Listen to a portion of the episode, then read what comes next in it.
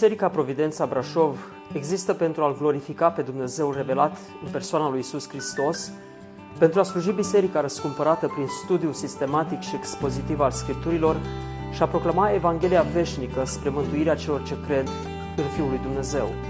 Puteți asculta și alte mesaje sau serii de prelegeri vizitând website-ul nostru www.providențabrașov.ro Faptele Apostolilor, capitolul 1, începând cu versetul 1. Teofile, în cea din tâi carte a mea am vorbit despre tot ce a început Isus să facă și să învețe pe oameni, de la început până în ziua în care s-a înălțat la cer, după ce, prin Duhul Sfânt, dăduse poruncile sale apostolilor pe care i-a alesese. După patima lui, li s-a înfățișat viu prin multe dovezi, arătându-li se deseori timp de 40 de zile și vorbind cu ei despre lucrurile privitoare la împărăția lui Dumnezeu. Pe când se afla cu ei, le-a poruncit să nu se depărteze de Ierusalim, ci să aștepte acolo făgăduința Tatălui, pe care, le-a zis ei, ați auzit-o de la mine. Căci Ioan a botezat cu apă, dar voi, nu după multe zile, veți fi botezați cu Duhul Sfânt. Deci apostolii, pe când erau strânși la oaltă, l-au întrebat, Doamne, în vremea aceasta ai de gând să așezi din nou împărăția lui Israel? El i-a răspuns, nu este treaba voastră să știți vremurile sau soroacele, pe acestea Tatăl le-a păstrat sub stăpânirea sa, ci voi, Veți primi o putere când se va coborâ Duhul Sfânt peste voi și veți fi martori în Ierusalim, în toată Iudeia, în Samaria și până la marginile pământului. După ce a spus aceste lucruri, pe când se uitau ei la el, s-a înălțat la cer și un nor l-a ascuns din ochii lor. Și cum stăteau ei cu ochii pironiți spre cer, pe când se suia el, iată că li s-a arătat doi bărbați îmbrăcați în alb. Și au zis, Bărbați galileieni, de ce stați și vă uitați spre cer? Acest Iisus, care s-a înălțat la cer din mijlocul vostru, va veni în același fel cum l-ați văzut, mergând la cer. Amin. Acesta este cuvântul lui Dumnezeu. Haideți să ne rugăm. Tatăl nostru care ești în ceruri, venim la tronul Harului Tău și așteptăm să vedem îndurarea coborându-se peste noi. Doamne, întrucât simt că este un fel de apăsare aici, Doamne, vreau să te rog să trezești Duhul acestei adunări precum ai trezit Duhul lui Zorobabel. Și, Doamne, te rugăm să ne dai descoperiri în dimineața aceasta. Și, Doamne, te rog să ne întărești, să nu fim apatici în umblarea noastră cu Tine. Și, Doamne, te rog să mântuiești și în ziua de astăzi pe cei care nu sunt împăcați cu Tine. Lasă Duhul Tău să lucreze. Și înalță-ți numele, Doamne, și pe Domnul Isus Hristos, Fiul Tău prea iubit, în mijlocul adunării Tale, prin predicarea cuvântului. Te rugăm în numele Domnului Isus Hristos. Amin. Amin. Vă rog să luați locurile.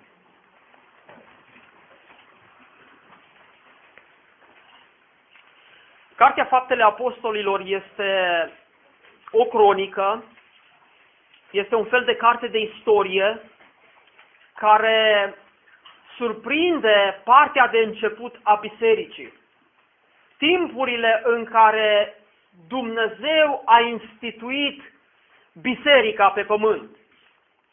Profeții anunțaseră niște vremuri și în Faptele Apostolilor, capitolul 3, cuvântul ne spune acolo că aveau să vină niște vremuri și prima secvență în vremurile acelea aveau să fie vremurile în care Dumnezeu avea să ridice un proroc precum Moise. Despre cine era vorba? Despre Domnul Isus, despre Mesia, care a venit. Și apoi au fost vremurile acestea în care Hristos a fost pe pământ, a predicat Evanghelia, a predicat împărăția cerurilor și apoi a venit vremea în care el trebuia să plătească prețul de răscumpărare pentru cei care îl vor urma pe el. Și apoi s-a înălțat la ceruri. Am văzut în narațiunea pe care am citit-o în dimineața aceasta. După aceasta, cuvântul spune că aveau să vină alte vremuri pe care Scriptura le numește în Faptele Apostolului, capitolul 3, versetul 19, vremile de înviorare. Peste istorie și în special peste, peste națiunea aceasta lui Israel se așezase o iarnă grea. Nămeții au căzut peste națiunea aceasta care fusese, fusese luată în robie. S-au dus în robie. Dumnezeu i-a adus înapoi. Apoi au venit romanii și s-au așezat și părea că s-a instalat un îngheț. Și acum noi suntem în uh, perioada aceasta în care este multă zăpadă, a căzut multă zăpadă, sunt uh, nămeți mari încă, dar vreau să vă spun ceva. Într-o săptămână, două, duceți-vă în pădure și veți vedea că chiar sub porțiunile acestea de gheață, ceva începe să se întâmple ceva începe să se ridice și pe aici pe acolo vedeți niște flori, firave, care au atâta putere ca să spargă chiar și gheața și să-și înalțe acel clopoțel frumos. Vine primăvara. Și chiar dacă iarna aceasta se, se opune și parcă moartea aceasta uh, se învrăjbește și vrea să rămână, totuși viața va înghiți moartea aceasta. Și veți vedea că zăpada va dispărea, ghioceii vor apărea, mugurii vor apărea și florile și va veni primăvara. Și în vremea aceea, chiar dacă sistemul acesta iudaic era înghețat în forme și tradiții, venea vremea de înviorare. Duhul lui Dumnezeu se pregătea să intre în scena istoriei și să facă lucrări extraordinare, niște schimbări pe care nimeni nu le-a văzut până acum. Și noi trăim într-o națiune în care bisericile tradiționale sunt absolut înghețate în forme și tradiții. Dar pe aici, pe acolo, este câte o mână de oameni care, precum ghioceii care ies de sub zăpadă, se înfiripă și aduc vremurile de înviorare. Atunci când apare o comunitate de credință într-un loc sau altul, pentru acea comunitate, pentru acel oraș sau sat, există o speranță. Dumnezeu aduce vreme de înviorare pentru comunitatea aceasta. Și spuneam fratelui meu că Domnul a adus și la Brașov o vreme de înviorare. Și am venit aici și am văzut și văd că este vremea în care Duhul lui Dumnezeu se mișcă. Duhul lui Dumnezeu lucrează. Aceasta este cartea Faptele Apostolilor. Este o carte fascinantă. Autorul cărții este doctorul Luca, un evreu erudit, pregătit, care scrie cartea aceasta și din, uh, din pana lui ies cuvinte alese. Poți să vezi acolo fibra unui om care a studiat și care este educat. Și scrie această carte unui aristocrat uh, latin, un aristocrat roman pe nume Teofil. Uh, și spune că este de fapt a doua carte pe care eu trimite, pe care eu, uh, uh, eu dă, prima carte fiind, evident, Evanghelia pe care a scris-o. Avem Evanghelia după Luca și avem cartea Faptele Apostolilor, cronică consemnată de evanghelistul de, de Luca. Și cartea aceasta uh, prezintă așadar această perioadă de început a istoriei bisericii, undeva probabil până prin uh, uh, anii 60-70, uh, este o carte care ne arată măreția lucrării lui Dumnezeu. Când Duhul lui Dumnezeu se coboară se întâmplă lucruri extraordinare.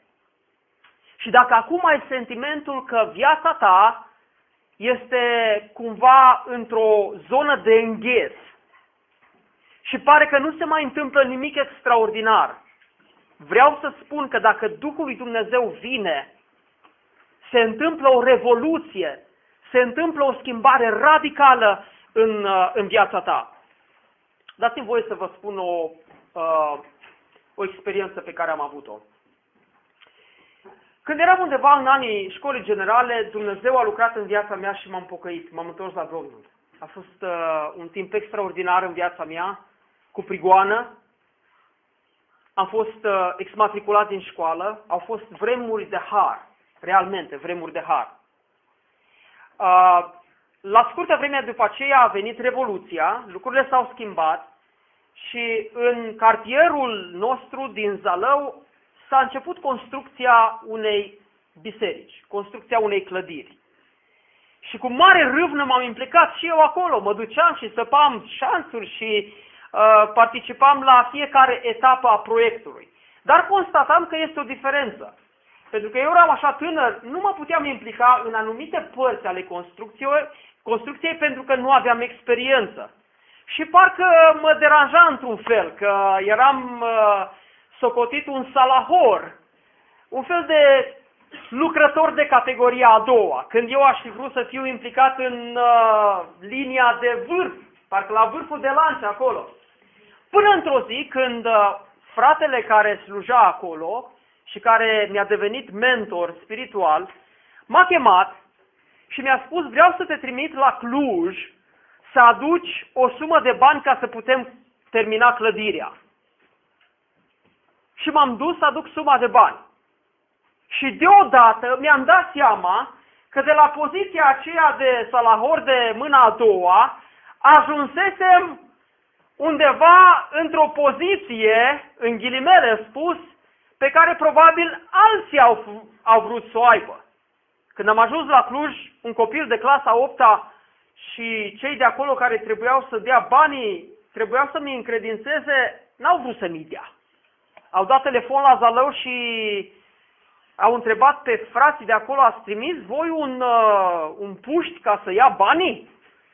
Și fratele a trebuit să-i uh, convingă și să dea date precise de buletin că eu eram persoana într-adevăr delegată să aduc banii aceia.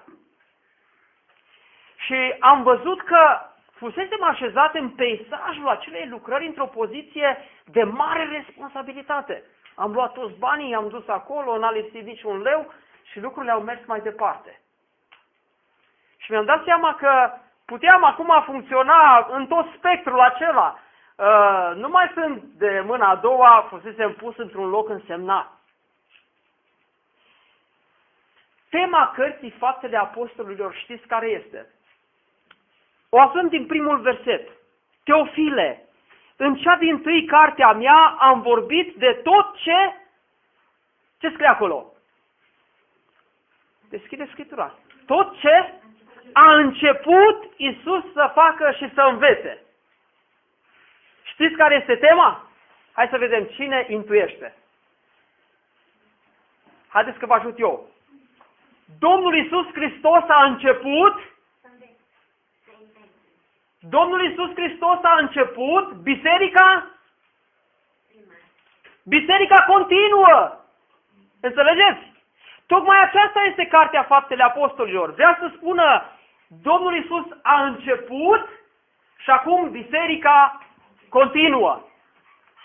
Biserica avea să continue și uh, modul în care a continuat lucrarea de mântuire în planul mare de răscumpărare a lui Dumnezeu este consemnat în faptele apostolilor. Dar biserica continuă și astăzi. Și vreau să vă spun, dragii mei, dacă unii aveți sentimentul că sunteți în biserică de categoria 2, 3 sau 4, vreau să vă spun, nu sunteți. În planul de răscumpărare a lui Dumnezeu, fiecare persoană își are locul potrivit și responsabilitatea potrivită. Să știi că în locul în care ești, la școală sau între vecini sau, uh, știu eu, între prieteni, în locul acela tu ești o lumină care luminează în întuneric. Și întunericul nu biruie lumina aceasta. nu poate birui. Isus a început biserica continuă. Dar cum să continuăm? Când mie mi s-a spus să mă duc pe banii aceia, mi s-au tăiat picioarele, mi-a fost frică realmente. Nu plecasem din orașul meu niciodată. Și acum trebuia să mă duc la Cluj, o metropolă pentru mine. E bine, când am ajuns acolo, părea că sunt pierdut în orașul acela imens.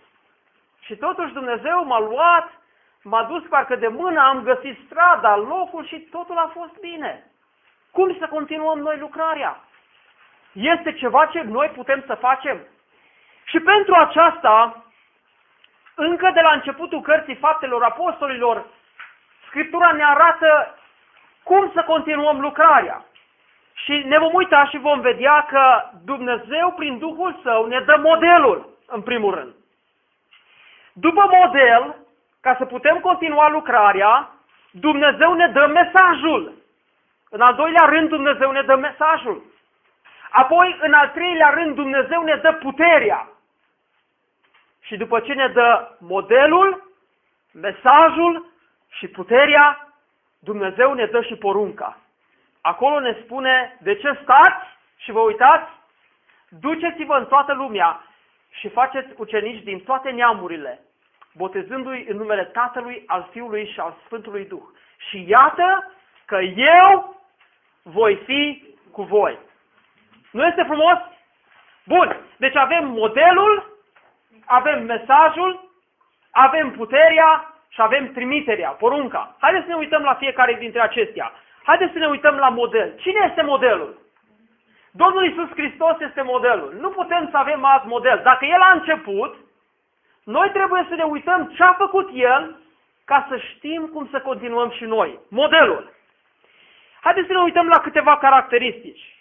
Din versetul 1, Teofile, în cea din tâi carte a mea am vorbit despre tot ce a început Isus să facă și să învețe. Ce vedem atunci când ne uităm la model, la Domnul Isus? Ce vedem, dragii mei? Vedem că Domnul Isus a început să facă și să învețe. Adică faptele lui s-au dus înaintea vorbelor sale. Și aici noi avem o problemă. Care este problema? Problema este că noi știm să vorbim, dar nu prea avem acoperire în fapte. Vorbele noastre merg înaintea faptelor noastre. Sau constatăm că există o incompatibilitate sau o tensiune între ce vorbim și ce trăim. Nu este așa? De câte ori noi nu suntem tari în cuvinte și spunem așa trebuie să facem, așa trebuie să... și spunem copiilor, băi, nu vă uitați, nu faceți aceasta. Dar în modul nostru de viață, în tiparul nostru de viață este exact opusul a ceea ce noi le spunem lor. Da? De pildă, spunem copiilor, la, la acest program n-ai voie să te uiți. Și copilul nu înțelege de ce el nu are voie să se uite. Și tu, ca părinte, ai voie să te uiți. Doar pentru simplu fapt că este un cerculeț care scrie interzis copiilor sub 12 ani sau 15 sau 18. Acest lucru ca părinte te legitimează să te uiți la acel program și copilul să nu aibă voie și să-l trimiți în altă cameră? În momentul acela ce spui tu copilului, este în conflict direct cu ceea ce faci. Înțelegeți? Și este o problemă. Ce vedem la Domnul Isus? Că El a început să facă și să învețe. Între ce făcea Domnul Isus și ce învăța El era congruență, nu era conflict. Deci primul lucru era o consistență. Dacă vreți să vă uitați la model, la Domnul Isus, veți vedea consistență sau congruență între fapte și ceea ce spune, între fapte și învățătură. În al doilea rând, ce mai vedem la modelul acesta? Versetul 2. Isus a început să facă și să învețe pe oameni de la început până în ziua în care s-a înălțat la cer. Observați? Aici este și consecvență. Adică el a început să facă lucrarea și pe parcursul lucrării sale n-au existat perioade de pauză, paranteze sau schimbări de direcție. În modul în care el făcea și învăța pe oameni, era consecvență. Și aici, dragii mei, din nou avem o problemă. Noi avem reputația de a începe să facem lucrurile, da? Și de a le lăsa pe jumătate făcute, da?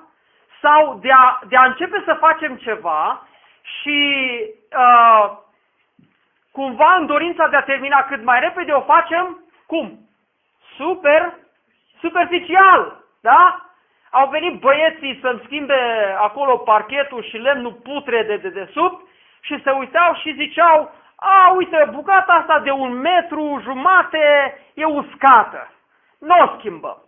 Și aia. Și eu pe când am venit, au decupat din cameră bucăți așa, pe aici, pe acolo. Întreaga cameră arăta ca o tablă de șah, cu găuri. Și zic, ce faceți voi băieți aici? Păi am lăsat scândura care e uscată. Și pe urmă îmi venea să, să zic, mă, dar n-aveți ochi, nu vedeți că toată scândura asta este îmbibată de mucegai? Păi da, pentru voi e foarte simplu să ziceți, da, ne-am făcut treaba, ei ca și muncitori, costuri minime, pentru mine ca persoană, timp minim. Înțeleg asta. Dar eu am vorbit românește cu voi, v-am explicat, schimbați tot lemnul de la A la Z și faceți o treabă bună, nu cârpeți. Asta avem noi problema, da? Românii, cu cârpeli. La drumuri, cârpeli pe aici, cârpeli pe acolo. Lucruri superficial făcute. Și atâta vreme cât avem mentalitatea aceasta, vom fi o națiune care mergem înainte cu frâna de mână trasă. Să știți. Și ceea ce Dumnezeu vrea să vadă în copiii Lui, în creștini, în urmași, să vadă consecvență. Când te apuci de ceva, fă cu toată responsabilitatea. A, nu este pentru tine? Ce spune Scriptura? Nu contează. Zice să faceți toate lucrurile ca pentru, ca pentru Domnul. Auziți? Și tema de casă, și extemporalul, și examenul pe care îl aveți, să faceți ca pentru Domnul. Pe când faci ca pentru Domnul, nu ești cu fițuica pe de desubt și... Da? Când, când ești la locul de muncă. Da, toată lumea gândește în termenii, a, fă, cât mai că salariul este puțin.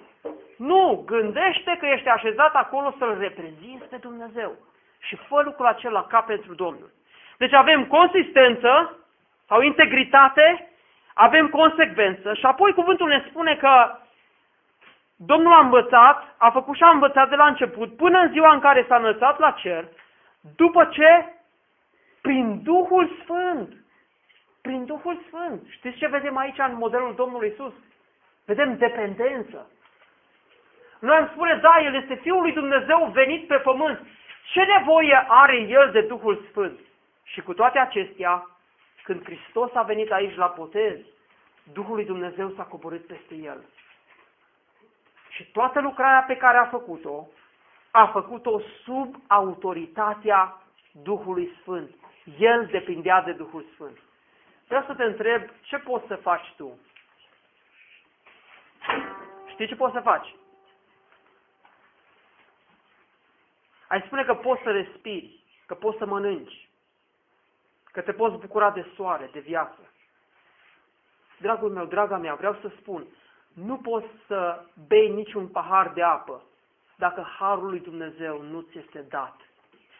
Nu poți să faci niciun pas dacă mâna bună a lui Dumnezeu nu îngăduie să-l faci. Nu poți să respiri odată. Inima nu-ți poate bate odată dacă Dumnezeu nu hotărăște lucrul acesta. Suntem total dependenți de Dumnezeu. Și vreau să readuc în mintea voastră realitatea aceasta, pe care am învățat-o astăzi, în acest posibil accident. În momentul în care am derapat, sentimentul meu a fost sunt în totalitate în mâna lui Dumnezeu. Secundele acelea au fost suficiente să-mi dau seama că numai Dumnezeu mă mai poate scăpa din situația aceasta de accident. Domnul Isus era dependent de Duhul Sfânt. Și apoi un alt, o altă caracteristică spune că prin Duhul Sfânt dăduse poruncile sale apostolilor pe, cale, pe care îi alesese. Pe de o parte dăduse porunci și pe de altă parte alesese niște ucenici. Era autoritate în viața lui. Exista o autoritate pe care o exercita și adesea autoritatea lui era atât de mare încât atunci când au venit aprozii, soldații templului să-l aresteze, s-au uitat la el. Domnul Iisus vorbea. Era atâta putere în cuvintele sale încât ei s-au dus din nou la preoți și au spus, niciodată n-a vorbit cineva precum a vorbit omul acesta. Era autoritate. Dacă ar fi să continuăm cu versetul 3, cuvântul spune, după patima lui, ce mai vedem în viața lui? Suferință. Ne-ar plăcea să luăm doar caracteristicile de început, consecvență, consistență, dependență și autoritate, dar iată cuvântul ne spune că Domnul Isus a fost și un om al suferinței. Un om obișnuit cu suferința. Un om disprețuit. Prorocul spunea că era atât de disprețuit că ți întorceai fața de la el. Și noi nu l-am băgat în seamă. Vrei să continui lucrarea lui Hristos? În viața ta trebuie să se vadă consistență, să se vadă consecvență, să se vadă dependență de Duhul lui Dumnezeu și autoritate în momentul în care faci lucrarea lui Dumnezeu. Dar în același timp, vreau să vă spun ceva. Când faceți lucrarea lui Dumnezeu precum fratele nostru Iusuf din Iran, prigoana, dragii mei, nu este o opțiune. Știți ce este? O certitudine. Cel care vrea să trăiască în neprihănire, cuvântul lui Dumnezeu ne spune, va fi prigonit. Da? Și apoi Pavel ne spune mai târziu în faptele apostolilor că în împărăția lui Dumnezeu veți intra prin multe necazuri. Patimă. Este patimă în modelul nostru. În Domnul Isus Hristos va fi suferință și în viața noastră. Suferința nu este o opțiune, este o certitudine. Și apoi cuvântul ne spune că Domnul, după patima lui, li s-a înfățișat viu, versetul 3, prin multe dovezi, arătându-li se deseori timp de 40 de zile. Ne uităm la model, da? Și el s-a arătat viu. Știți ce învățăm din aceasta? Că și noi, ca și urmași ai Lui și continuatori ai lucrării Domnului Isus, trebuie să ne arătăm înaintea lumii, vii, prin multe dovezi.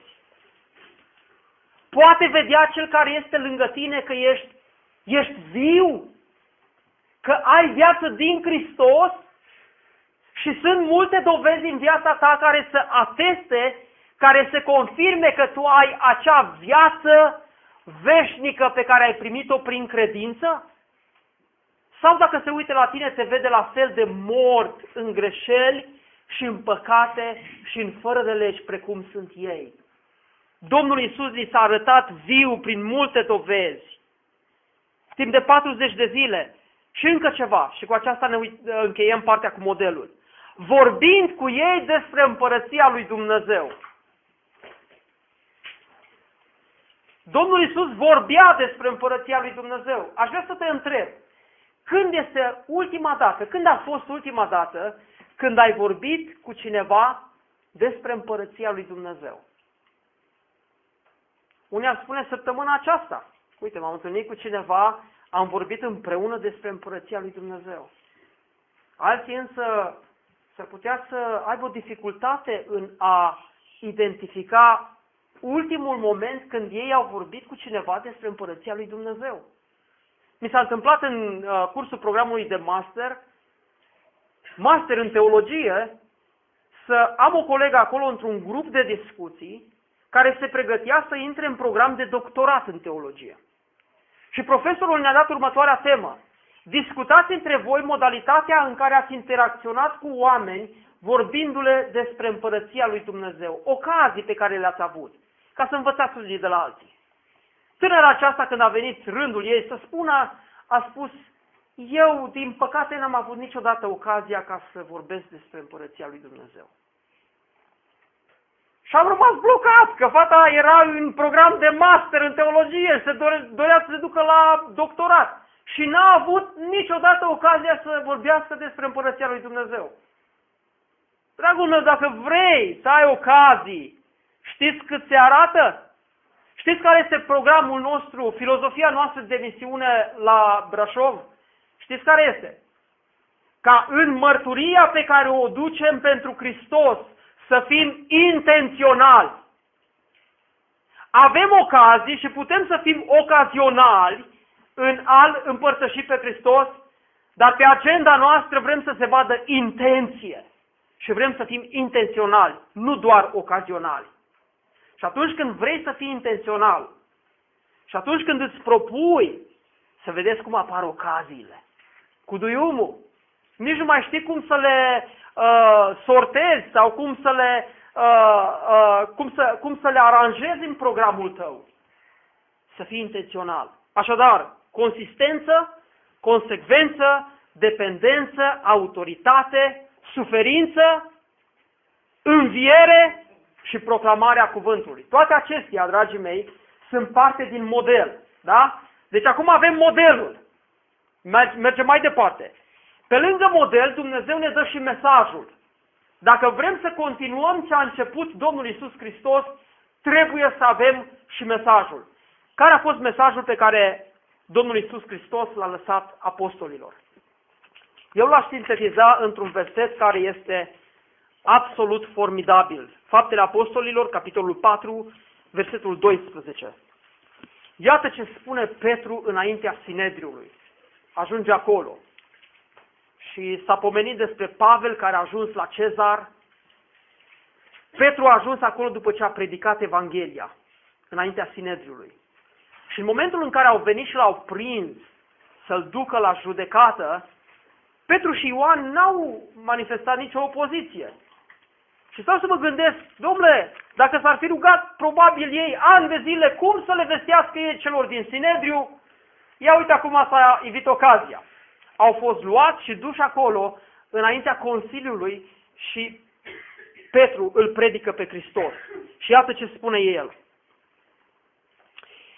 În nimeni altul, și ascultați, dragii mei, ascultați, vă rog, în nimeni altul nu este mântuire căci nu este sub cer niciun alt nume dat oamenilor în care trebuie să fim mântuiți. Vrei să fii mântuit? Iată Scriptura spune că nu poți să fii mântuit decât în numele și prin credința în Domnul Isus Hristos. Poate biserica din care ești îți va spune, biserica este depozitul Harului Mântuitor și slujitorii bisericii sunt administratorii acestui depozit. Ei pot să lege și să dezlege. Ei pot să ierte și pot să dezlege pe cineva, să ofere iertare. Scriptura spune, iertare de păcatele tale nu există decât în Hristos. În nimeni altul nu este mântuire. Nimeni nu poate să te dezlege să spună că ești dezlegat de păcatele tale și că ești mântuit decât Hristos. Și trebuie să vii înaintea Lui la cruce, să-ți mărturisești păcatul, să vezi starea de depravare în care ai trăit. Nimeni nu se poate lăuda, dragii mei, cu un standard moral înalt. Că cine se laudă cu standarde morale înalte, a, crezut, a căzut în celălalt șans care se numește mândrie. Și mândria este unul dintre cele mai mari păcate. Noi suntem vinovați înaintea lui Dumnezeu. Cum putem să fim iertați? Posibilitatea iertării există pentru că Hristos a venit să moară pentru păcat. Realitatea iertării apare în momentul în care îți vezi starea de păcat. O recunoști. O mărturisești înaintea lui Dumnezeu și poate înaintea adunării și îți ceri iertare. Și în momentul acela are loc o experiență în viața ta care te schimbă pe o altă orbită de existența vieții. Cuvântul numește realitatea aceasta naștere din nou. Și puneți, te rog, întrebarea. Domnul Iisus Hristos i-a spus lui Nicodim, rabinului Nicodim, dacă un om nu se naște din nou, nu poate vedea împărăția lui Dumnezeu. Ați auzit? E clar? Dacă un om nu se naște din nou, nu poate vedea împărăția lui Dumnezeu. Și atunci întrebarea simplă pe care vreau să ți-o pun este următoarea. Te-ai născut din nou? Ai trăit experiența aceasta a nașterii din nou? Pentru că dacă nu ai trăit nașterea aceasta din nou, lucrurile sunt simple, sunt clare. Nu ești în împărăția lui Dumnezeu. Cum te poți naște din nou? Cuvântul lui Dumnezeu te cheamă doar atâta, să crezi și să te pocăiești. Și lucrarea aceasta de naștere din nou o face Duhul lui Dumnezeu. Și vei vedea atunci că, într-adevăr, când ai trăit experiența aceasta, nu mai poți să fii ce ai fost odinioară. Nu mai iubești ce ai iubit odinioară. Păcatele pe care le iubiai, le disprețuiești. Plăcerile pe care le aveai devin o scârbă și acum te delectezi cu lucrurile frumoase, lucrurile care au greutate veșnică. Mesajul, așadar, este Evanghelia. Doar prin Evanghelie poți să ajungi la mântuire. Dar acum avem modelul și avem mesajul. Avem modelul și avem mesajul. Știți, care mai, știți de ce mai este nevoie? Este nevoie de putere. Da? Domnul Isus nu le-a dat doar un model, o pildă în viața lui, trăirea lui, moartea și învierea lui, ci le-a dat și mesajul și apoi le-a spus așa. Pe când se afla cu ei, le-a poruncit să nu se depărteze de Ierusalim, versetul 4, ci să aștepte acolo făgăduința Tatălui pe care le-a zis el, ați auzit-o de la mine. Domnul Isus vorbise despre o promisiune, despre o făgăduință. Căci Ioan a botezat cu apă, dar voi, nu după multe zile, veți fi botezați cu Duhul Sfânt. Și acum, pentru apostoli părea să fie ceva nou. Ce înseamnă botezul acesta cu Duhul Sfânt? Și într-un fel ei parcă confuzii sau s-au gândit la prorocia lui Ioel, că atunci când vine Duhul Sfânt va fi o perioadă de revoluție, de schimbare totală pe tot pământul. Și lor li se părea că atunci este vremea să se instaleze mileniu, venirea lui Hristos și împărăția de o mie de ani. Ei când au zis făgăduința, a, vine Duhul Sfânt, se instalează perioada aceasta de domnia lui Hristos. De aceea, zice versetul 6, apostolii pe care erau strânși la oaltă l-au întrebat, Doamne, în vremea aceasta ai de gând să așezi din nou împărăția lui Israel? Înțelegeți acum de ce au pus ei întrebarea aceasta? Domnul Iisus vorbise de făgăduință, Ioel anunțase, prorocul Ioel anunțase că vine Duhul Sfânt și va fi o adevărată schimbare pe tot pământul și i-au zis, vine mileniu. Vine împărăția de o mie de ani când Hristos stăpânește peste toate națiunile. Acum vine momentul acesta, Doamne? Și Domnul Iisus le răspunde, nu este treaba voastră să știți vremurile sau soroacele. Pe acestea Tatăl le-a păstrat sub stăpânirea Lui. Și ascultați acum, puterea.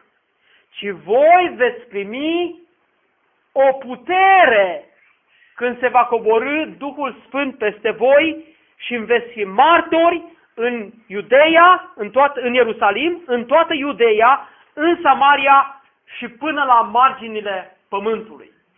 Vine Duhul Sfânt și vine puterea. Dacă ai Duhul lui Dumnezeu, trebuie să ai putere. O putere pe care tu să o vezi în viața ta și pe care ceilalți să o vadă în viața ta. Când Domnul Isus și-a trimis ucenicii și apostolii ca să propovăduiască put, uh, Evanghelia, știți ce le-a spus? Iată, vă dau putere. La ce se referea atunci? Matei capitolul 9 și 10, Luca capitolul 10, la ce se referea? Cum au exercitat ei puterea? Ce au făcut?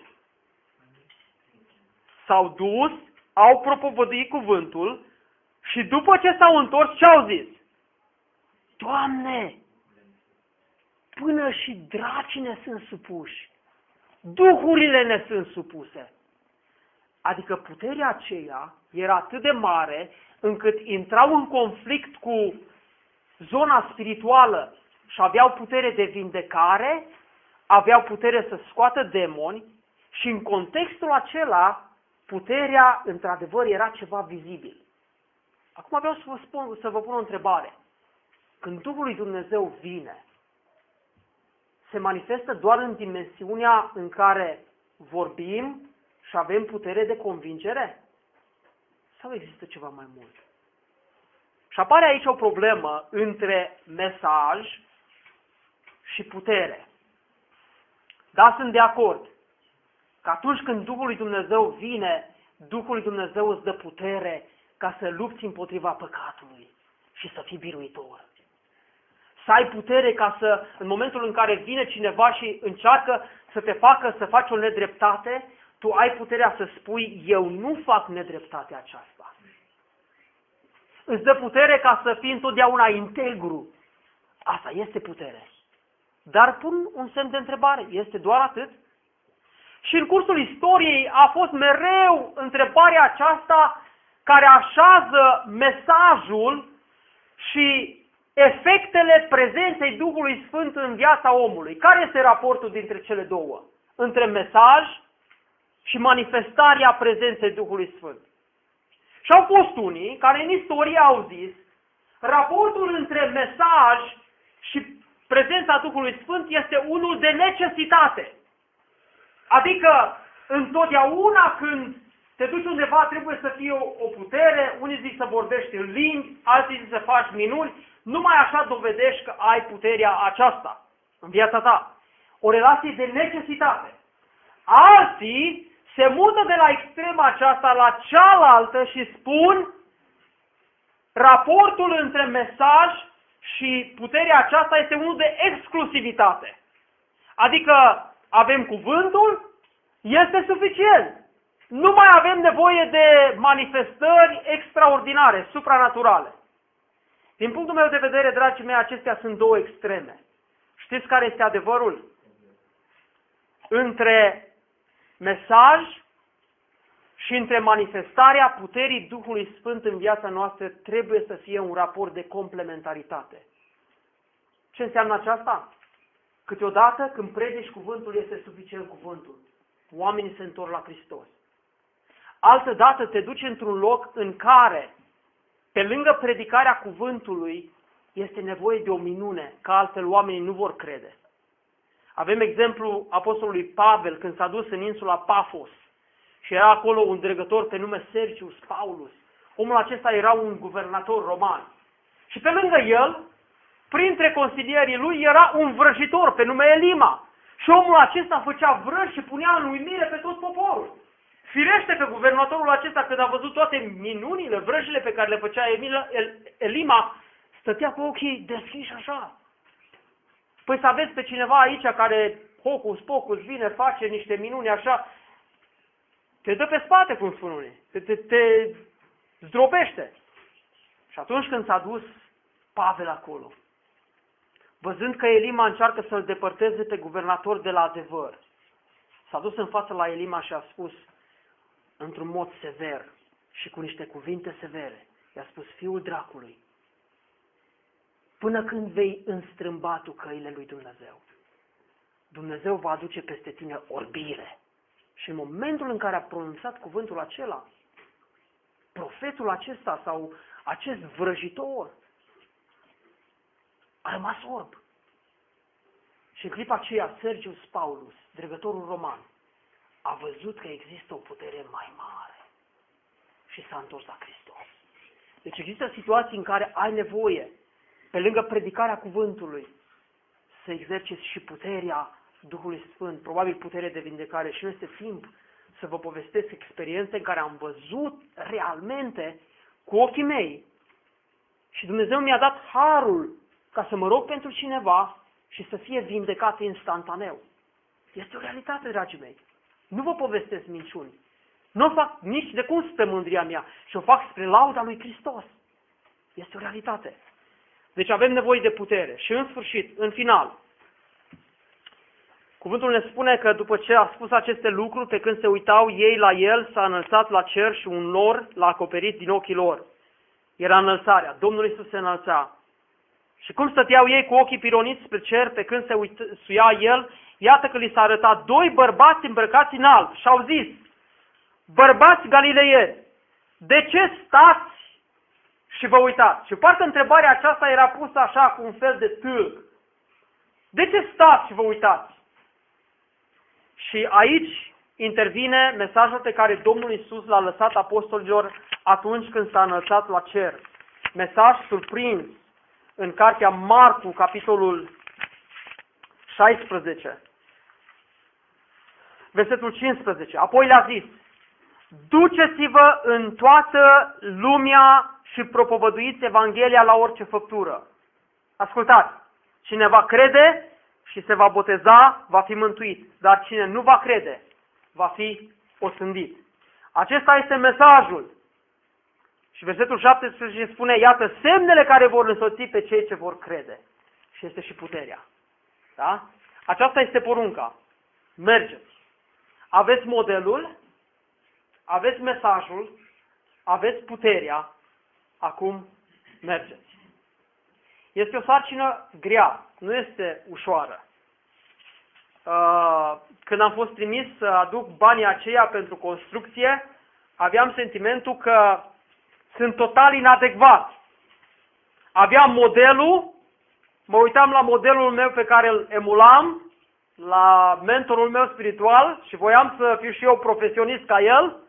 Aveam mesajul, mi-a dat o hârtie în mână prin care cerea să mi se dea banii. Aveam și autoritatea cu care fusesem investit să mă duc și mi-a zis, du-te! Și a trebuit să merg. Și m-am dus. Dragii mei, imaginați-vă că astăzi ar trăi marele pictor Rafael. Dacă nu mă înșel, el a pictat Capela Sixtină, da? Și el, da? Cine a fost? Michelangelo a fost? Da Vinci, da? Michelangelo. Uite așa, învățăm și noi. Așa. Imaginați-vă că, să zicem, artiștii aceia ar trăi astăzi și v-ar trimite un e-mail sau un telefon și v-ar spune uh, Genoveva, știu că ai talent în pictură. Uh, vino, te rog, și uh, ajută-mă să termin Capela Sixtina. Și Genoveva se duce la Roma și intră în Capela Sixtina și constată că uh, toate uh, personajele acelea sunt frumos pictate pe pereți, cu o mână de artist desăvârșit, dar lipsesc fețele. Adică capul este făcut, dar lipsește fața. Și Genoveva este invitată și uh, este rugată să termină fețele. Să termine fețele. Ei, acum sunt convins și cu tot respectul, Genoveva are talent în pictură, dar sentimentul ei va fi că este totuși o diferență între talentul lui uh, Da Vinci și Rafael și talentul pe care ea îl poate pune acolo în pictura aceea.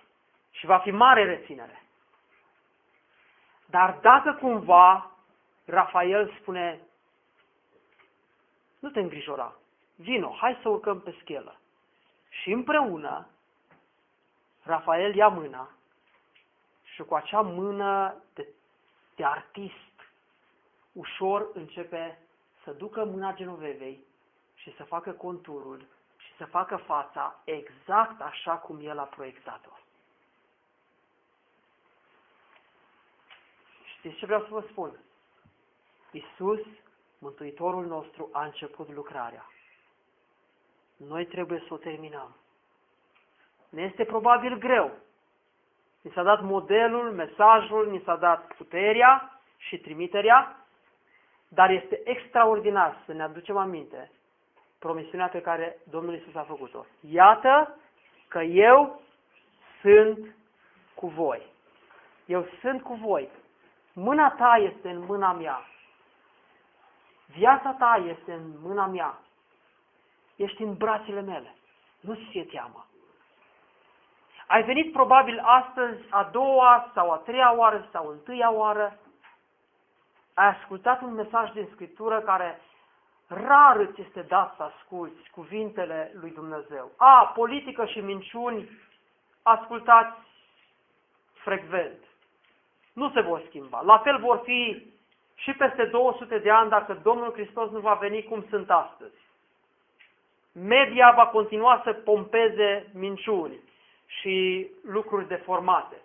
Politicienii vor căuta să-și, să-și împlinească interesele și scopul uh, și să dozeze cât mai mult în timpul în care ei guvernează ca să-și asigure traiul pentru restul vieții. Hristos te cheamă să-ți dăruiești viața Lui.